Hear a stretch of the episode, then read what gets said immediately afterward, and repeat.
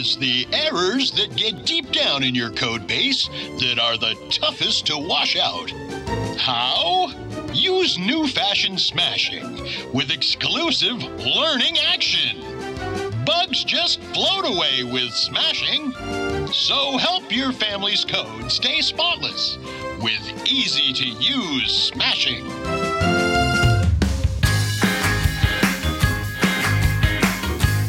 It's smashing. In this episode of the Smashing Podcast, we ask what is a design manager? What does it take and how does it relate to the role of designer? Vitaly talks to Slava Shestopalov to find out. But first, did you know that Smashing Magazine publishes brand new articles to the website throughout your working week? There's a lot to keep up with, but we're here to help. It's your weekly update.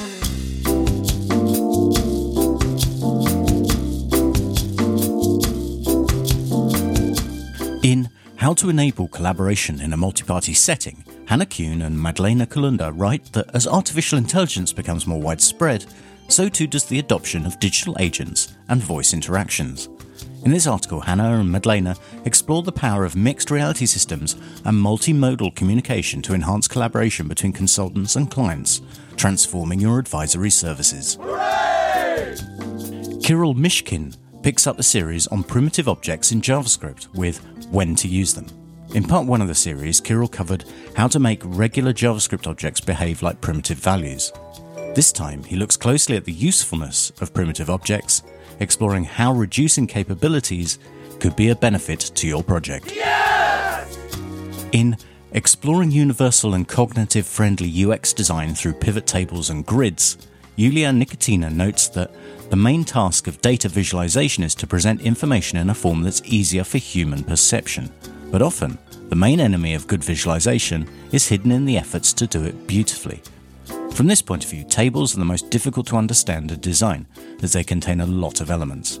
This article has collected the best tips and recommendations on the elements to pay attention to, the rules to follow, and life hacks to get around certain difficulties. Today's guest Slava Shestopalov, along with Eugene Shykiriavyi, provide us with testing sites and apps with blind users a cheat sheet. Plugins and services for checking accessibility are great, but have you ever observed a real person with a disability walk through your site or app? While compliance with accessibility checklists is essential, doesn't necessarily mean a pleasant experience. That's why live sessions can give you lots of priceless insights. This cheat sheet will give you the basics of how to do just that. Oh, and in Design Under Constraints Challenges, Opportunities, and Practical Strategies, Paul Boag helps you unleash the power of creative limitation. Learn how constraints aren't barriers, but instead stepping stones to innovative design. In this article, find out how to challenge unproductive restrictions and leverage the rest to your advantage. And that is your weekly update. Find all these and more at smashingmagazine.com slash articles. He is a design leader, lecturer, and design educator. He has seen it all, working as a graphic designer in his early years and then moving to digital products, UX, accessibility, and design management. Most recently, he has worked as a lead designer and design manager in a software development company, ELEKS, and then later Bolt, the all-in-one mobility app. Now he is very keen on building bridges between various areas of knowledge rather than specializing in one single thing. And we'll talk about that as well. He also loves to write. He has a passion for medieval style UX design myths, who doesn't, and is passionate about street and architecture photos. Originally from Cherkasy, Ukraine, he now lives in Berlin with his wonderful wife, Oksana. So, we know that he's an experienced designer and design manager. But did you know that he also loves biking, waking up at 5 am to explore cities, and can probably talk for hours about every single water tower in your city? My smashing friends, please welcome Slava Shestopalov. Hello, Slava. How are you doing today? I'm smashing. Oh, as always. Or at least I was I was told to say that. Okay, so that's a fair assessment in this case. It's always a pleasure to meet you and to see you. I know so many things about you. I know that you're very pragmatic. I know that you always stay true to your words. I know that you care about the quality of your work. but it's always a pleasure to hear a personal story from somebody who's kind of explaining where they're coming from, how they ended up where they are today. So maybe I could ask you first to kind of share your story. Like, how did you arrive where you end up, kind of where you are today? Where are you coming from or where you're going? That's very philosophical, but let's start there. That's quite weird. I mean, my story is quite weird because I am a journalist by education and I never thought of being a designer at school or the university during my study years. I dreamt about something else. Maybe I didn't really have a good idea of my, of my future profession, rather about the feeling that it should bring, that it should be something interesting, adventurous, something connected with helping other people. I dreamt about being a historian, geographer, maybe traveling in the pursuit of uh, new adventures or inventions, but ended up being a journalist. My parents recommended me choose this path because they thought I was quite talkative person and it would have been a great application for such a skill. And since I didn't have any better ideas, I started studying at the university, starting, start, studying journalism. And then on the third year of studying during our practice, and by the way, I met my, my wife there on the university. We are together since the first day of studying. We were in the same academic group, not only on the same faculty. And we were passing our journalistic practice at the press department of the local section of the Ministry of Emergencies, meaning that we were writing articles about various accidents happening in the Cherkasy region, taking photos of sometimes not very funny things. And accidentally, I, there I tried CorelDRAW. And there is the whole generation of designers who don't even know what those words mean. You don't use CorelDRAW anymore, do you? Not anymore. I don't even know whether this software is still available. So I accidentally tried that in the, our editorial office where we passed our practices. It was not even real work. And somehow it was more or less okay. I created the first layout. Of course, now I am scared to look at it. I don't even have it saved somewhere on my computer. That's an abomination, not design. but back then it worked out and I started developing this skill as a secondary skill. I'm a self-taught designer, so never had any systematic way of learning design, rather learning based on my own mistakes, trying something new, producing a lot of work that I'm not proud of.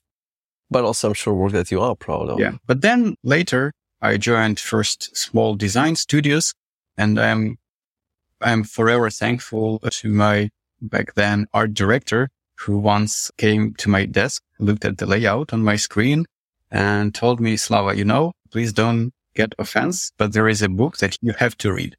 And he hand, handed me the book Design for Non-Designers. That's an amazing book. I learned a lot from it. The basic, the basics of composition, contrast, alignment, the visual basics. And I started applying it to my work. It got better. Then, of course, I read many more books for designers, but also books on design, uh, on, on business management and other topics. Right. And gradually by participating in more and more complex projects, I got to the position where I am right now. Right. So it's interesting for me because actually I remember my days when, you know, coming also without any formal education as a designer, I actually ended up just playing with boxes on page and I actually came to design through the lens of HTML, CSS back in the day, like really through front end development. And then this is why inclusive design accessibility lies so very, it's kind of so very close, close to my heart. And it's a thing that many people actually really like that kind of moving into design and then starting kind of just getting better at design. But you decided to go even further than that. I think in 2019, you transitioned from the role of uh, lead designer, if I'm not mistaken, to mm-hmm. design manager. Was it something that you envisioned that you just felt like this is a time to do that? Because again, there are two kinds of people that I encounter. Some people really go into management thinking that this is just a natural progression of their career. You cannot be just a designer. And this is, you know, in quotation marks forever. So kind of go into the managerial role. And some people feel like, you know, let me try that and see if it's for me. And if not, I can always go back to design or maybe to another company, product team and whatnot. What was it like for you? Like, why did you decide to take this route? The reason was curiosity. I, I wouldn't say that I was the real manager because design management is slightly different. Probably even other types of management like product management, engineering management.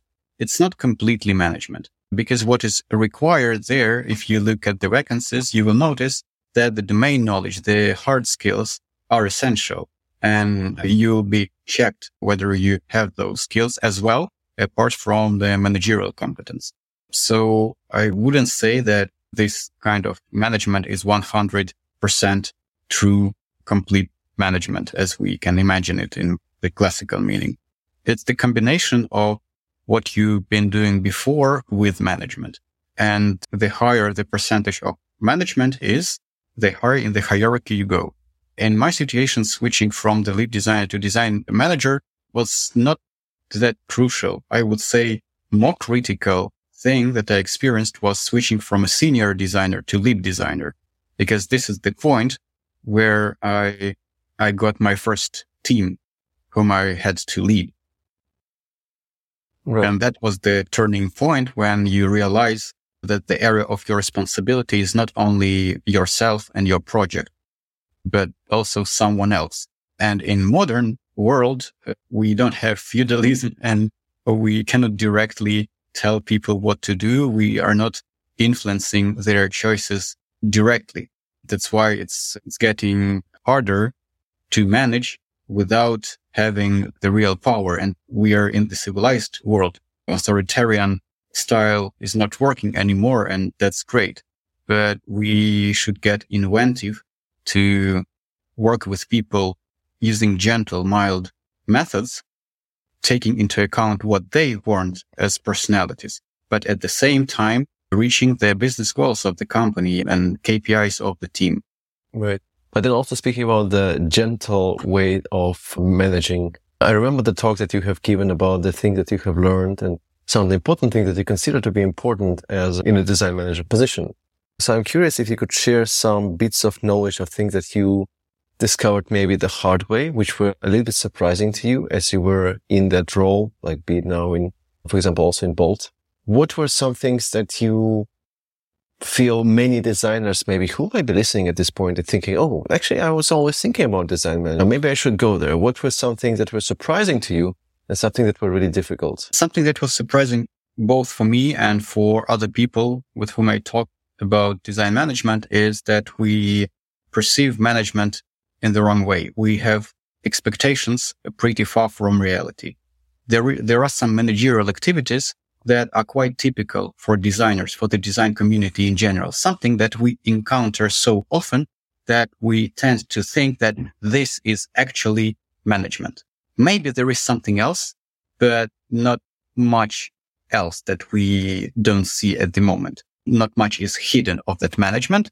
And that's why when we jump into management, we discover a lot of unknown things that this type of work includes.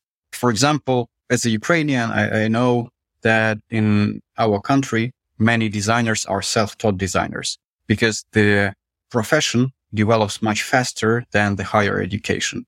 And that's why people organize themselves into communities and pass the knowledge to each other much faster and easier. And there are so many private schools and private initiatives that spread the knowledge and do that more efficiently so that after a couple of months of studying, you get something. Of course, there might be many complaints about the quality of that education, but the sooner you get to the first project, the sooner you make your first mistakes, the better you learn the profession and then you won't repeat them again.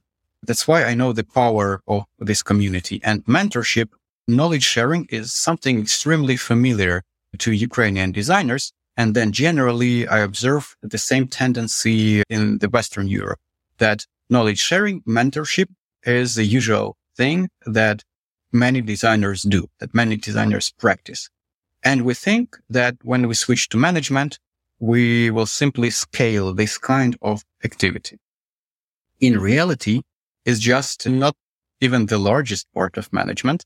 And when people are officially promoted to managers, to leaders, they discover a lot of other areas like hiring people, then being responsible for the hires. Because it's not enough just to participate in a technical interview and check the hard skills of a candidate, but also then live with this decision because you cannot easily fire a person. And sometimes it's even wrong because as a manager, you are supposed to work with this person and develop them and help them grow or help them on board better and be and pass this period of adaptation. By the way, adaptation and onboarding another thing, then retention cases, resolving problems when your employees are not satisfied with what they have right now, including you as a manager and many other things like salary, compensation, bonuses, team building, trust and relationship uh, in the team, performance management, knowledge assessments. Right. Uh, but then is there even at all any time then to be designing as your design manager? Is it like, I, I know that in some teams, in some companies, you have this kind of roles where, well, your design manager kind of, uh, some, sometimes it would be called just, mm, yeah, well, yeah, very difficult. Sometimes design leads are actually also managers, depending if it's like a small company or a larger company. And then do you think, would you say that given the scope that is really changing when you're kind of moving to management, should you have hopes that you will still have time to play with designs and Figma? Uh, it depends on how far you go and on the org structure of the, of the company, particular company. In some cases, you still have plenty of time to design because management doesn't occupy that much time. You don't have many subordinates or the company is so small that the processes are not very formalized. In that case, yep, you can still design maybe 50% of your time, maybe even 70% of your time and manage during the rest of the time. But there are large companies where management occupies more and more time. And then, yeah, probably you won't be designing or at least designing the same way as it used to be before. There are multiple levels of design, multiple levels of abstraction. For example, when you're moving pixels in Figma in order to create a well-balanced button, that's design. But when you are creating a customer journey map or uh, mapping a service blueprint together with stakeholders from other departments of your company, that's design as well. But on the higher level of abstraction, you are building a bit larger picture of the product, service, or the whole experience throughout products and multiple services of the company. So I would say that there is always space for design, but this design might get less digital and more connected with organizational design, interaction between different departments and other stuff like that. Right, right. So maybe if we go back a little bit into team building or specifically the culture and the way teams are built. Obviously, we kind of moved, I don't know when it was, but we kind of moved to this idea that T-shaped employees is a good thing. So you basically specialize in one thing and then you have a pretty general understanding about what's going on in the rest of the organization, the rest of the product and so on, but it's quite shallow. But then in one thing you specialize. At the same time, you see a lot of people who call themselves generalists. They kind of know a lot about different things, but never really specialize deeply into one thing. Right. And so you also have this, you know, this is probably considered to be not necessarily the ideal scenario, the I shape, right? Where you kind of get very deep in one thing, but really this is it you just specialize so deep that you have pretty much no solid understanding about what's happening around. And then one thing that has been kind of discussed recently, uh, I've seen at least a few articles about that is the V shape, where you kind of have a lot of depth in one thing. You also have a pretty okay, solid general understanding about what's going on. But then you also have a, enough skills or enough information about the adjacent knowledge within the product that you're working on. So I'm wondering at this point, just when you, let's say, if you build a team uh, of designers, what kind of, what kind of skills or what kind of shape, if you like, do we need to still remain quite, I would say, interesting to companies small and large? What kind of shape would that be? Yeah, that makes sense. Yeah. So you want me to give you a silver bullet, right? For Yes. it. Uh, Ideally, yes. doesn't exist. It doesn't exist. On the one hand, I think that's a good discussion, discussions about the skill sets of designers. But on the other hand, we are talking a lot about ourselves, maybe more than representatives of all the other professions about what we should call our profession, what shaped uh, skill set should we have, what frameworks and tools should we use. It's extremely designer centered. And yeah, of course I can talk for hours and participate in holy wars about what's the best name for this or that. But essentially at the end of the day, I realize that it doesn't make sense. That doesn't matter. Doesn't make sense at all. Okay. Whatever we decide, if you are whatever shape designer, but you are not useful in this world, you cannot reach the goal and you cannot find your niche and make users happy and business happy, then it doesn't matter what's written on your resume. Right. So But then- the one hand, yeah, of course, logically, when I think about it, I do support T-shaped, con- the T-shaped concept. But again, depends on how you understand it, whether those horizontal bar of the T is about shallow knowledge or good enough knowledge or decent knowledge. You see how thick it is. And that's why we have another concept with this V-shaped designer, which is essentially another representation of the T-shaped format. The idea is the same that as a human being, of course, you want to specialize in something that's passion that you maybe love design for. And maybe that's why you came into the profession. But at the same time, you are obliged to know to a certain mini- minimally required extent the whole entirety of your profession. Like ask any other professional, a surgeon, police person, whoever, financial expert. Of course, they have their favorite topics, but at the same time, there is a certain requirement to you as a specialist to obtain certain amount of knowledge and skills. The same about designers. It's, I don't see how we are different from other professions. That's why it's quite fair to have this expectation that a person would know something about UX research. They are not obliged to be as professional and advanced as specialized UX researchers, but that's fine for a designer to know about UX research, to do some UX research. The same about UX researchers. It's, it never hurts to know the basics of design in order to understand what your colleagues are doing. Right. And then you collaborate better together. Yeah, which brings me, of course, to the question that I think you brought up in an article, I think maybe five or six years ago, you had a lot of comments on that article. I remember that article very vividly because you argued about all the different ways of how we define design, UX, CX, and all the different wordings and abbreviations, service designer, CX designer, UX designer, and so many other things. I mean, it's really interesting to me because when I look back, I, realize now that we've been working very professionally in this industry, in, you know, whatever you want to call it, design industry, UX industry, digital design industry for like what, three decades now? Maybe even more than that, really trying to be very professional. But when we look around, actually, and this is just a funny story because just as we were recording this session, started trying to record this session, we spent 14 minutes trying to figure out how to do that in the application here. So what went wrong, Slava? I mean, 30 years is a long time to get some things right. And I think that we have done a lot of things right. But frankly, too often when you think about general experience that people would get, be it working with, you know, public services, working with insurance companies, working with something that's maybe less exciting than a landing page or a fancy, you know, product or SaaS. Very often it's just not good. What went wrong, Slava? Tell us. Nothing went wrong. Everything is fine. The world is getting more and more complex over time, but something never changed and it's people. Well, we didn't change.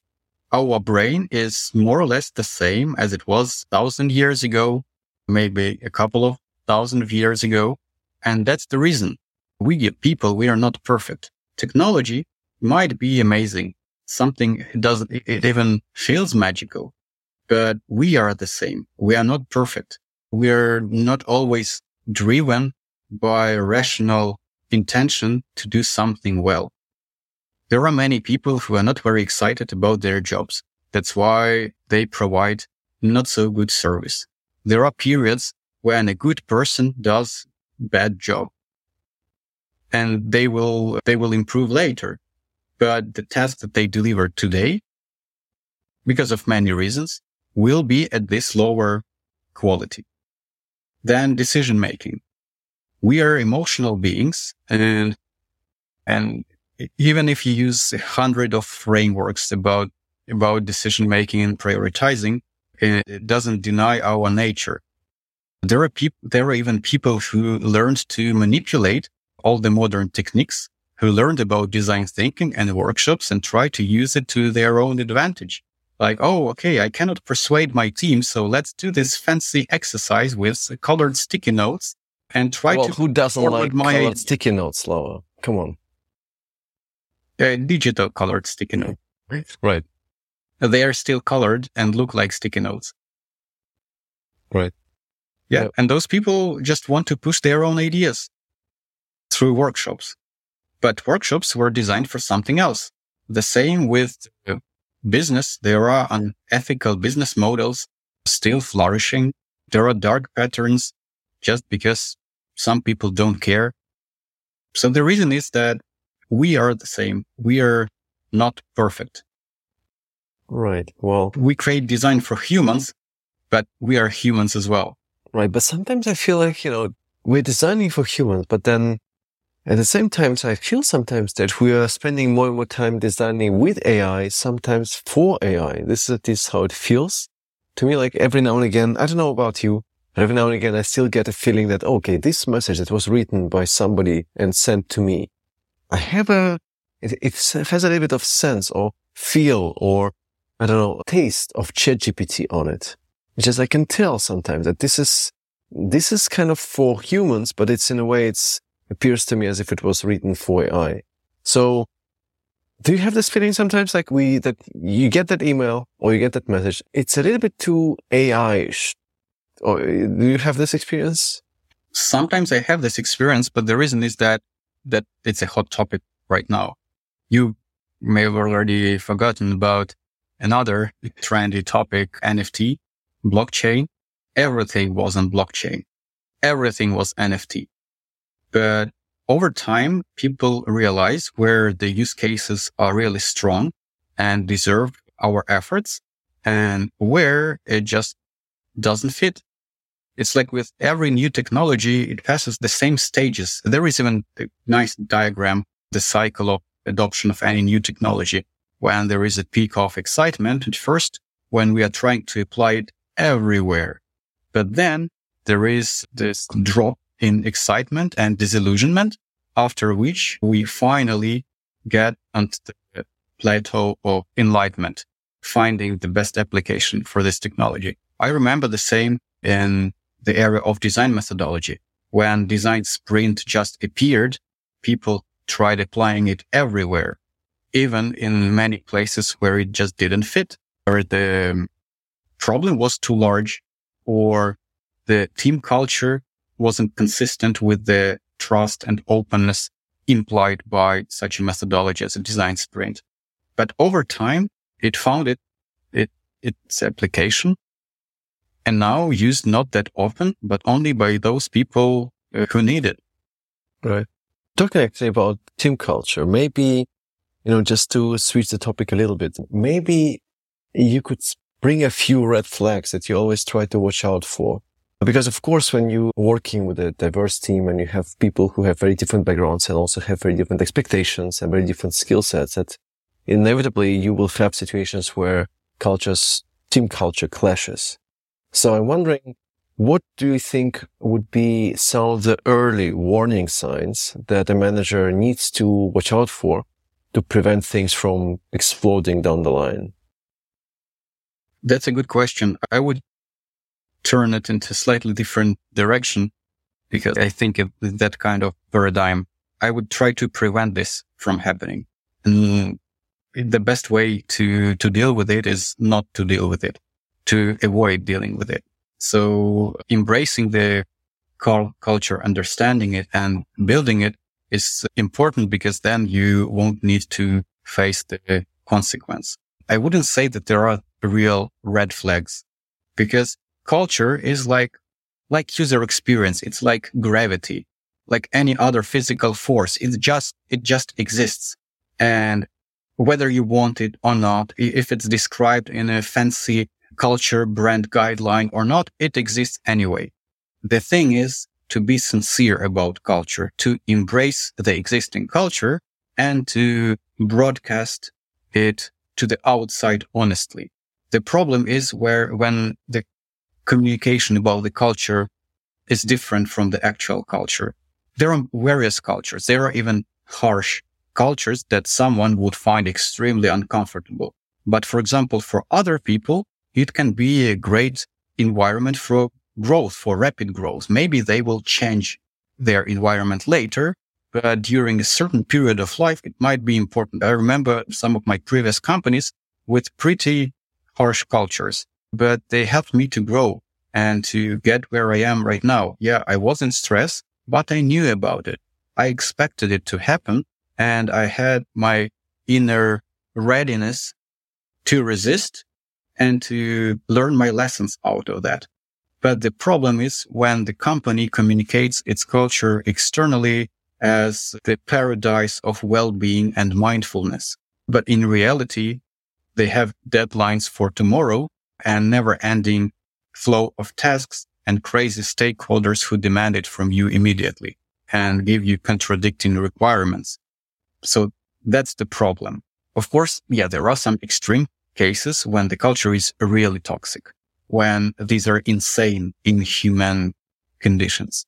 I don't deny that. But in many cases, something that we simply perceive as uncomfortable for ourselves is not necessarily evil. Sometimes it is, but not always. And my message is that cultures should be honest. And for that purpose, people should be honest with themselves. Manager should look at their company and try to formulate in a simple way what type of a community this is.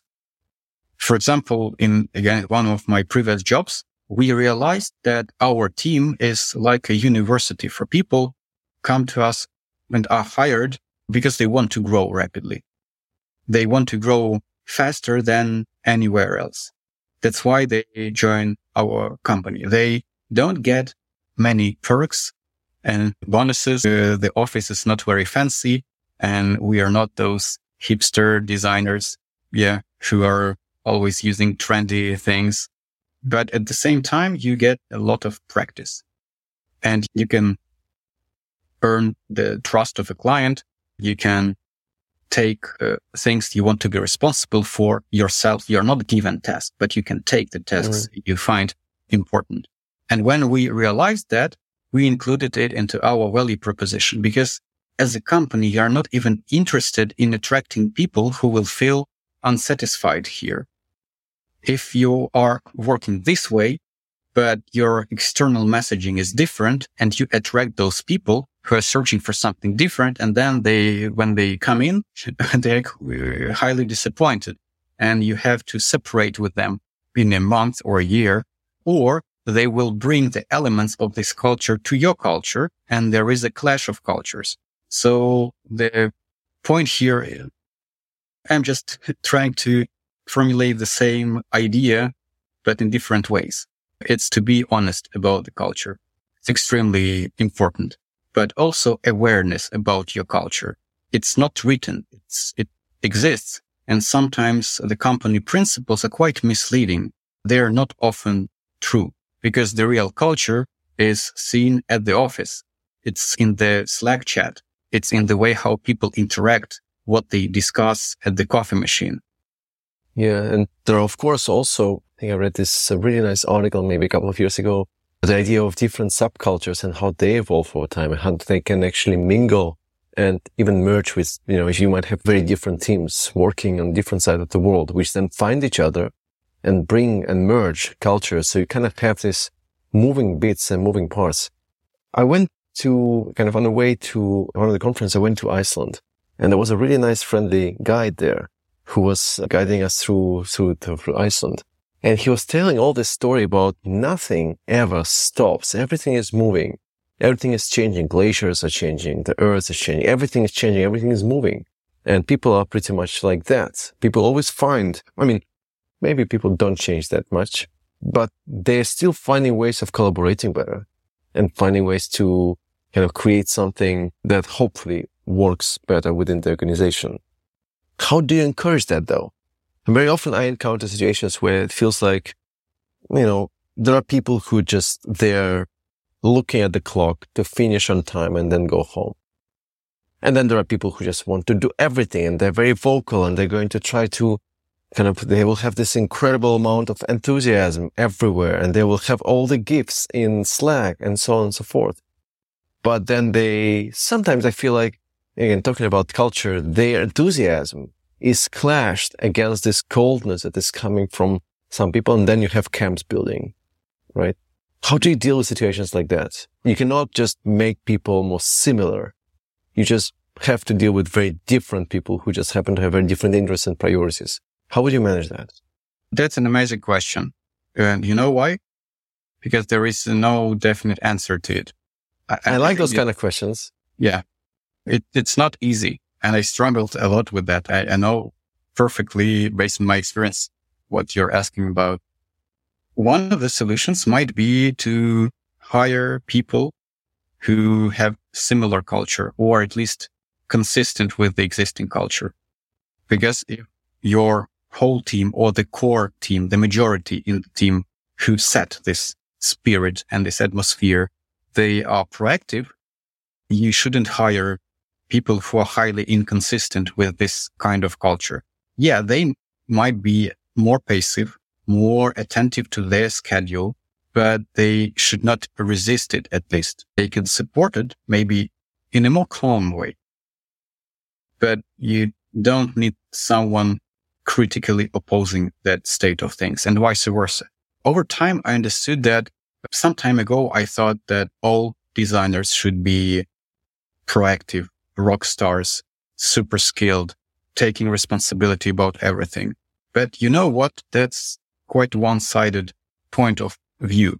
Even if I belong to this kind of designers, it's important to embrace other types of professionals because the downside of being such a designer is that you are driven forward by your passion, but only when you have this passion and motivation.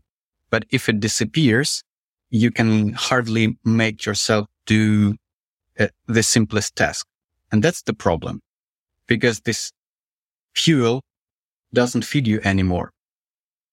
On the other hand, those people who are more attentive to the balance between work and relaxation, people who are more attentive to their schedule and are less energetic at work and maybe less passionate about what they do, they are more persistent and they can much easier survive such a situation when everything around is falling apart and many people lose motivation just because motivation is not such a strong driver for them. Right. So over time, I understood that there are multiple types of designers and they are all fine. The thing is to find your niche and to be in the place where you belong. Right. Interesting because on top of that, I do have to ask a question. We could do this forever. We could keep this conversation going forever. I want to be respectful of your time as well. Just from your experience, there are so many people that people who I've been speaking to over this last couple of years, but also here on the podcast. Everybody has different opinions about how team teams should be led and how the culture should be defined in terms of how people are working. Specifically, all remote, 100% remote or all on site, 100% on site, or hybrid with one day overlap, two days overlap, three days overlap, four days overlap. You know, what do you think works? I mean, of course, it's a matter of the company, you know, how people, where people are located. And obviously, if everybody is from different parts of the world, being on site all the time, and moving from, let's say, fully remote to fully on site is just really difficult. So what would you say is really critical in any of those environments? Can hybrid work really well? Can remote work really well? Can on-site work really well? And that, there's surely no best option. but I'm just wondering what should we keep in mind for each of those? The culture. So look, culture uh, is everything and it influences the way how people work efficiently. If there is a high, if, if networking is really active in the team, if people communicate a lot apart from their work and tasks and everything, and if it's normal for the team, if it's part of the reasons why people are here in this company, then offline work is preferable. If people are more autonomous and they like it and everyone works like that in the company, then there is nothing bad in being hybrid or remote. So you see, it depends on the attitude to work and general culture, the spirit, how people feel comfortable. Right. So, but are you saying that if you have, let's say, a mix of people who really prefer on site and then really prefer hybrid, then this becomes an, oh, sorry, really prefer remote, then you become, kind of get an issue because how do you merge both of those intentions? But how do you get into that situation in the first place? Well, good question. That's Why have you attracted so different people to your company? But you know, for you know, the something wrong with uh, with HR, yes, with, uh, yeah, but, hiring processes. But there might be different teams, and then eventually those teams get merged, and then eventually some people come, some people leave, and you know, people are rotating from one team to another, and then eventually, before you know it, you end up in a situation where you're working on a new product with a new team, and then part are remote, part are on site, and part I don't even want to be there. That's why large companies have processes. The thing that you are describing is quite typical for huge companies because you cannot keep similar work culture forever. As you scale, it's, it's becoming more vague and hard to match all the time because th- there is an amazing diagram that I saw in LinkedIn. It, it was created by Julie Zhuo, who also wrote a great book on management. And this diagram shows how people are hiring. Like this A hires B hires C hires D. And there is a slight difference in their cultures. And if you imagine it as the line of overlapping circles, when A hires B, B hires C, C hires D, and so on, then you notice how far A is from, let's say, H or G. They're very far away because this line of hiring brought certain distortion, certain mutation into the culture understanding with each step. It's like evolution is working. With every century or thousand of years, certain species changes one tiny trait, but in a million of years, you won't even recognize that. The same with huge companies. You cannot control everything and micromanage it. So naturally, they are extremely diverse. And many companies even are proud of being diverse and inclusive, which is another aspect, which is great. But in order to manage it all, they have to introduce processes right. and be more strictly regulated just to keep it working. Right, right. Well, I mean, we could speak about this for hours, I think, but maybe just two more questions before we wrap up. One thing that's really important to me and really dear to me is that I know that you've been mentoring and you've been participating in kind of educating about design, also specifically for designers who are in Ukraine.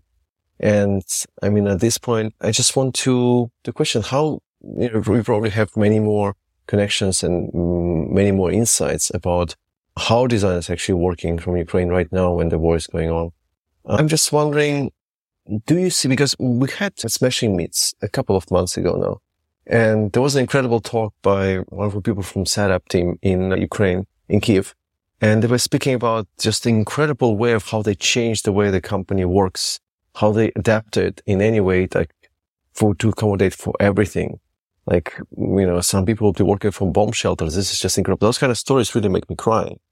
So this is just unbelievable. And I always have this very, I don't even know how to describe it, like incredibly, incredible sense of the strength that everybody who I'm interacting with, who is coming from your Ukraine, keep after all this time. It's been now what, like one and a half years, right? And, oh, well, well, much more than that. Uh, We're actually looking at 2014.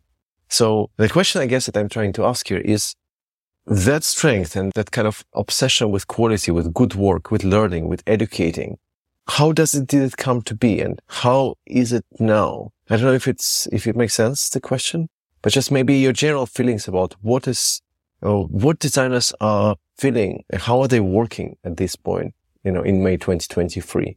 That's a good question.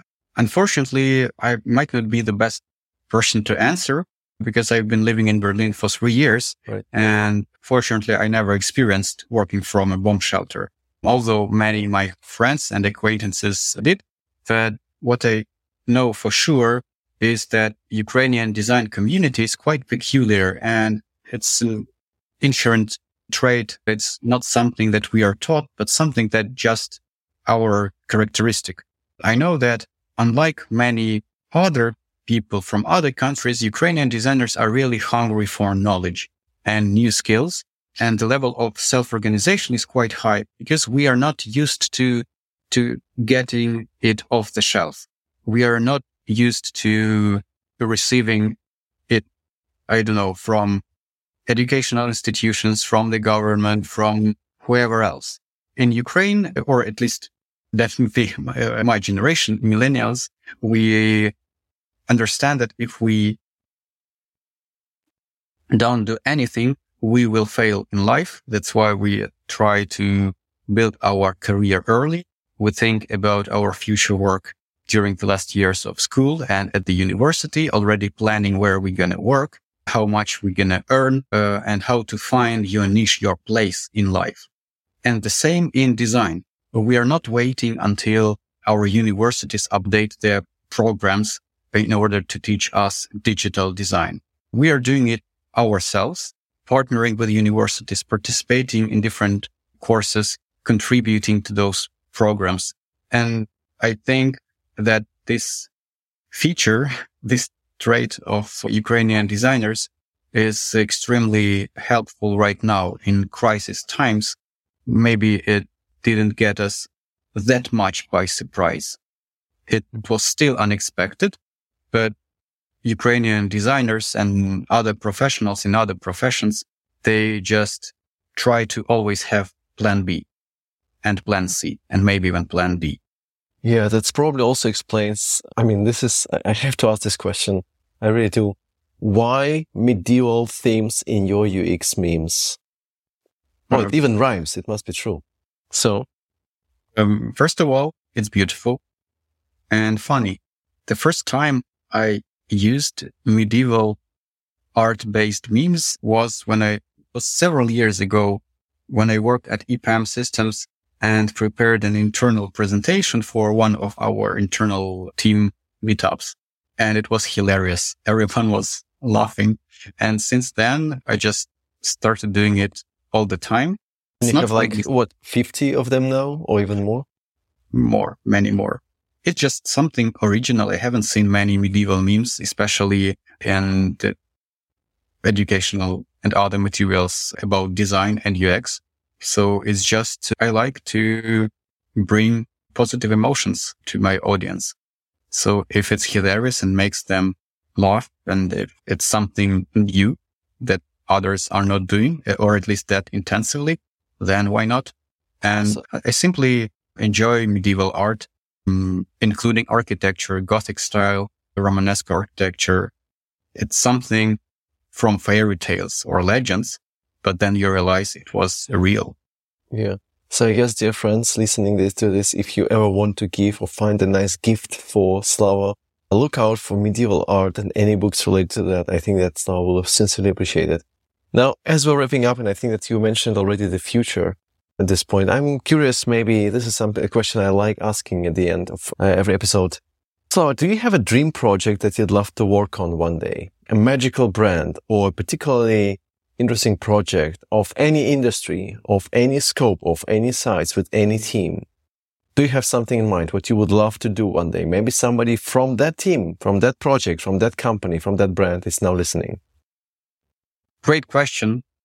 And maybe I don't have a, an amazing answer to it because it doesn't matter. I'm dreaming about bringing value, creating something significant, but I never limited myself to a particular area or particular company or brand.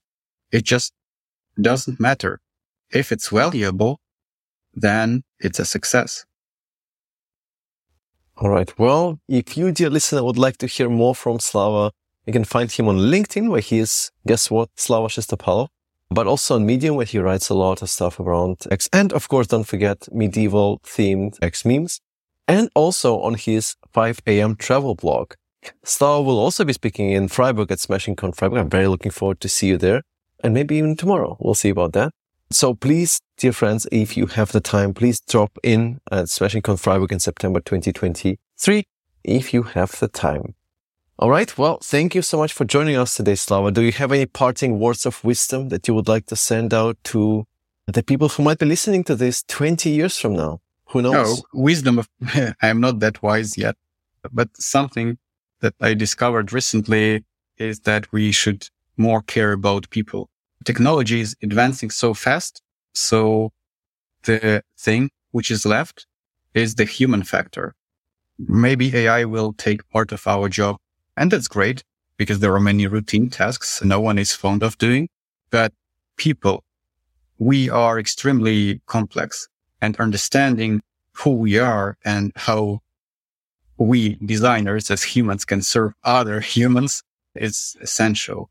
So that's where I personally put my effort into recently.